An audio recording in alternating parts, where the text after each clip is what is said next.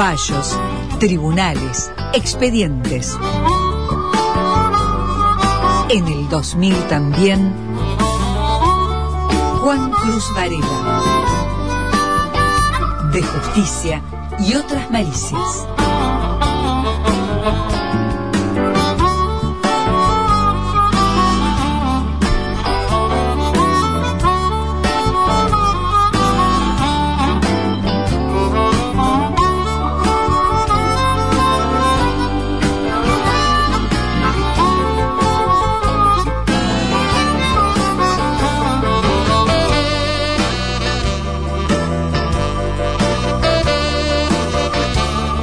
A mí me gusta la cortina de su micro, por eso la dejo correr. No es que no lo quiera escuchar a ustedes, pero suena bien, sí, un poquito de música, ¿no? ¿Eh? Suena muy bien, sí. Por eso. Ahora sí, Varela, cuéntenos. Bueno, estamos transitando ya la etapa post-Castrillón en el Superior Tribunal de Justicia. Y como pasa siempre... ¿Ya no es más vocal del Superior Tribunal de Justicia Emilio Castrillón? Y bueno, si no... yo la verdad es que estoy medio confundido respecto de si es o no es, pero... la decisión del, que sí. La decisión del gobierno de jubilarlo nos habilita para empezar a hablar de quién lo va a suceder, más tarde o más temprano. En la práctica, automáticamente no cesa como no cesa vocal. Automáticamente, sino que es el mismo Castrillón quien debe acogerse al beneficio jubilatorio. Todavía sigue siendo. Bueno, en ese todavía sigue siendo, todavía está vigente el pedido de juicio político. Que se reunía la comisión hoy a las 17 horas, o sea, deben estar reunidos en estos momentos. Sí, analizando qué, vaya uno a saber. Uno de los riesgos era que el proceso se vuelva abstracto. Si no hay más vocal del Superior Tribunal y el único objetivo del juicio político es destituirlo, si no hay a quien destituir, ¿para qué vamos a hacer circo? Exactamente. Bueno, evitemos toda esta serie de especulaciones, que en todo caso lo que nos llevarán a discutir es cuándo, si no se ha ido Castrillón, es que se va a ir. Porque ya está la danza de postulados y autopostulados para suceder a Castrillón. Usted lo sabe muy bien. Es un cargo muy, muy apetecible ser vocal del Superior Tribunal de Justicia. Hoy el Colegio de la Abogacía sacó un comunicado bastante fuerte en el que cuestionó al Poder Ejecutivo por el modo en que llevó, digamos, en que resolvió el caso Castrillón por haberle concedido la jubilación en tiempo récord. Y lo que planteaba es, para la sucesión, es algo que siempre reclama el Colegio de la Abogacía, que es que se tenga en cuenta a los abogados que ejercen libremente la profesión para considerarlos en la sucesión de Castrillón. Antes de pasar a lo más interesante, lo más jugoso, que son algunos de los nombres que están dando vuelta, hay que decir que obligatoriamente el reemplazante de Castrillón tendrá que ser una mujer, porque la ley de paridad integral establece que tiene que haber 50% de varones y mujeres en todos los cargos de los tres poderes del Estado, incluido el Superior Tribunal de Justicia. Y creo que en la misma redacción de la ley dice, en el caso del Superior Tribunal de Justicia, a medida que se van... Eso se va a hacer progresivamente. Progresivamente, a medida que se van generando vacantes. Exactamente. ¿No? Por lo tanto, acá estamos ante un caso de esos. Exacto, una situación que hasta con Castrillón dentro del Superior Tribunal de Justicia eran 7 varones y 2 mujeres. Entonces esta vacante debería ser obligatoriamente cubierta por una mujer. Y la otra cuestión que yo estuve hablando es respecto de cómo se da la cobertura, pensando en alguien que tenga especialidad en el fuero que se va a cubrir. Castrillón deja una vacante en la Sala Civil y Comercial. Uh-huh. Eso es algo que siempre se reclama desde distintos sectores que tienen que ver con los operadores judiciales. Hoy lo volvió a hacer el Colegio de la Abogacía en un comunicado, lo plantea también a veces la Asociación de Magistrados, y no es tanto algo que preocupe ni al Superior Tribunal de Justicia ni al Poder Ejecutivo. Y no les va a preocupar en este caso tampoco, no lo van a considerar.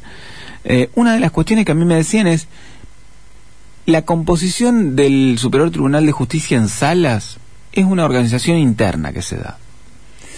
De manera que hoy pueden funcionar en salas y mañana pueden funcionar de otro modo, con lo cual el tema de las especialidades es absolutamente relativo. Y si no se sabe, se aprende. Y si no se sabe, se aprende. De hecho, el caso de del último... la última vacante, Giorgio, de la de Miguel, la de Martín Carbonell, es un juez que estuvo permanentemente ejerciendo en el ámbito penal y no ocupó un lugar en la sala penal, de manera que eso no es una condición que tenga en cuenta el Poder Ejecutivo a la hora de cubrir la vacante. Sí, lo que me decían algunos funcionarios que tienen algún tipo de llegada con Bordet es que lo que se va a buscar es alguna mujer que tenga por lo menos trayectoria reconocida y cierto prestigio, probablemente también algún tipo de perfil técnico. Es subjetivo eso de prestigio. Permite ir construyendo algún perfil y después porque veo que algunos cuando algún nombre a ese perfil. Cuando hay que llegar a estos cargos empieza a engrosar el currículum y empieza a hacer capacitaciones y pone... Sí, claro. Y lo otro de uno hace poquito que hizo. Y lo otro que me dijeron es, en respuesta a este comunicado que sacó el Superior Tribunal de Justicia, me dijeron, fíjate cómo fueron las últimas dos vacantes que cubrió el gobernador. Que son las de Carbonell y la de Giorgio, exactamente. La primera... Dos de Concordia, dos hombres del Poder Judicial. Dice, la primera en un acuerdo con la oposición. La de Giorgio no salió bien. Es decir, pensaban que Giorgio iba a tener otro comportamiento distinto del que tiene, que es un comportamiento más bien independiente dentro de la sala penal. De hecho, esa situación de no haber podido domesticar a Miguel Ángel Giorgio es lo que terminó generando la modificación de la ley de amparos. El otro es muy, muy democrática la mirada, ¿no? De domesticar jueces, del Poder Ejecutivo y demás. No, siga, un comentario al margen. Sí, no puedo más que suscribirlo, pero... La otra situación es la de Carbonell, una persona muy, muy cercana al gobernador, una persona de confianza del gobernador. Es decir, habiendo cometido el error de Giorgio, fueron con otro perfil. Vamos a lo seguro, dijeron. Sí, exactamente. Así que por ahí habrá que ver. Vamos a los nombres. A mí me dieron un listado, yo pregunté por otros nombres que están sonando. No voy a ir necesariamente por el orden de prioridades que me dieron, porque uno sabe que ese orden de prioridades siempre tiene intereses según quién los está dando. Claro. Pero aparece el nombre de Rosario Romero. Siempre suena Rosario Romero para ocupar un cargo. Tiene cercanía con el gobernador, sí. Viene más del lado político que jurídico, pero tiene una trayectoria jurídica muy importante. Sí.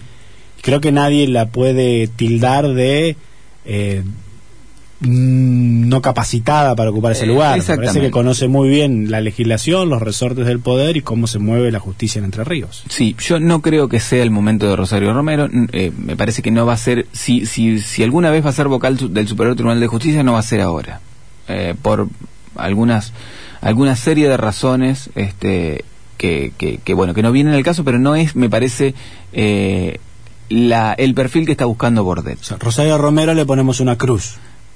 Sí. Sigue en el gabinete, para usted. Sigue en el gabinete. El otro nombre que suena es el de María Fernanda Ramuspe, que es una vocal de la Cámara Contencioso Administrativa de Concepción del Uruguay. El dato me parece que es más interesante que esto de cuál es el lugar donde se desempeña, es que es la esposa de Carlos María Celci, un histórico operador del peronismo en la costa del Uruguay y concretamente en el departamento de Uruguay. Otro nombre es el de Gisela Schumacher, que es la vocal de la Cámara Contencioso Administrativo, pero de Paraná. Como verá, nadie del Fuero Civil y Comercial hasta ahora. ¿Tiene alguna relación con el ámbito político, Schumacher? Schumacher, me dicen que sí. Ah. Que tiene alguna vinculación por ahí. Y después están los nombres que siempre suenan. Es la pareja de Ángel Giano, o dicen, no sé si está con... No sé, yo le repito lo que escuché, pero no sé, lo leí por ahí. No lo sé. Bueno. Me dicen lo mismo, pero no lo sé. Bien. Por eso se lo preguntaba. Después suenan los nombres de siempre. Cuando digo los de siempre son... Siempre que hay una vacante aparecen algunos nombres que se repiten. Ana Clara Pauletti, que es jueza de la Cámara Civil y Comercial de Gualeguaychú. Es la hija del ex vicegobernador Edelmiro Pauletti. No, muy activa en cuanto a publicaciones jurídicas y capacitaciones a matriculados. Está como siempre muy presente en todas las innovaciones que vienen por ese lado. Sí, es la esposa de Fabián Moreno Navarro, integrante de la Asamblea Ciudadana Ambiental de Gualeguaychú, abogado también. Me parece que eso le baja un poco el precio, si es que tiene alguna chance. Bordet ha tenido algunos problemas con el tema del medio ambiente y con los reclamos que le están haciendo en materia ambiental, y no le ha ido bien en la justicia. Me parece que no es el perfil por el que va a ir.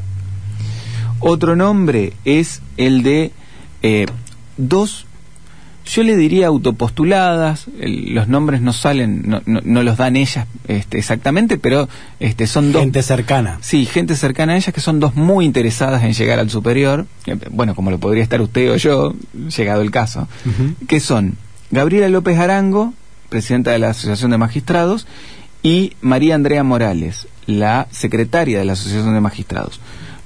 ¿Por qué crecieron sus acciones? Bueno... son las que se atribuyen a haberse cargado a Castrillón. Más allá del pedido de juicio político promovido por Tirso Fiorotto, ellas dos pusieron en discusión los malos tratos de Castrillón contra otros miembros del Poder Judicial, uh-huh. y demás. Iban a ser testigos en este proceso de juicio político. Habían sido propuestas como testigos. Uh-huh. A mí me dijeron respecto de ellas tajantemente que no, uh-huh. que no tienen ninguna posibilidad. Pero son dos nombres que se han echado a rodar. Así que por ahí va la danza de nombres que está rondando para suceder a Castrillón. Un dato interesante que yo no había tenido en cuenta y que me sopló alguien. Desde que se produce la vacante, el Poder Ejecutivo no tiene tiempo para cubrirla. Pero el Poder Judicial...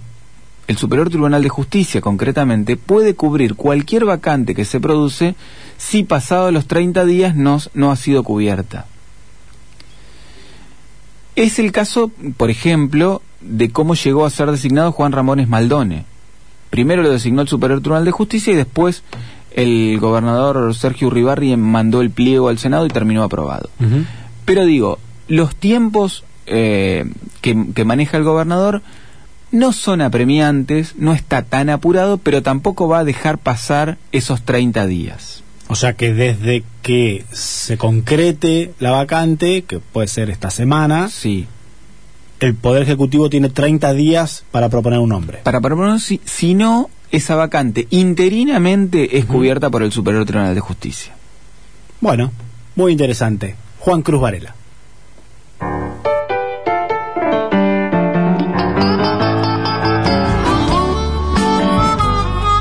De justicia y otras malicias. Juan Cruz Varela.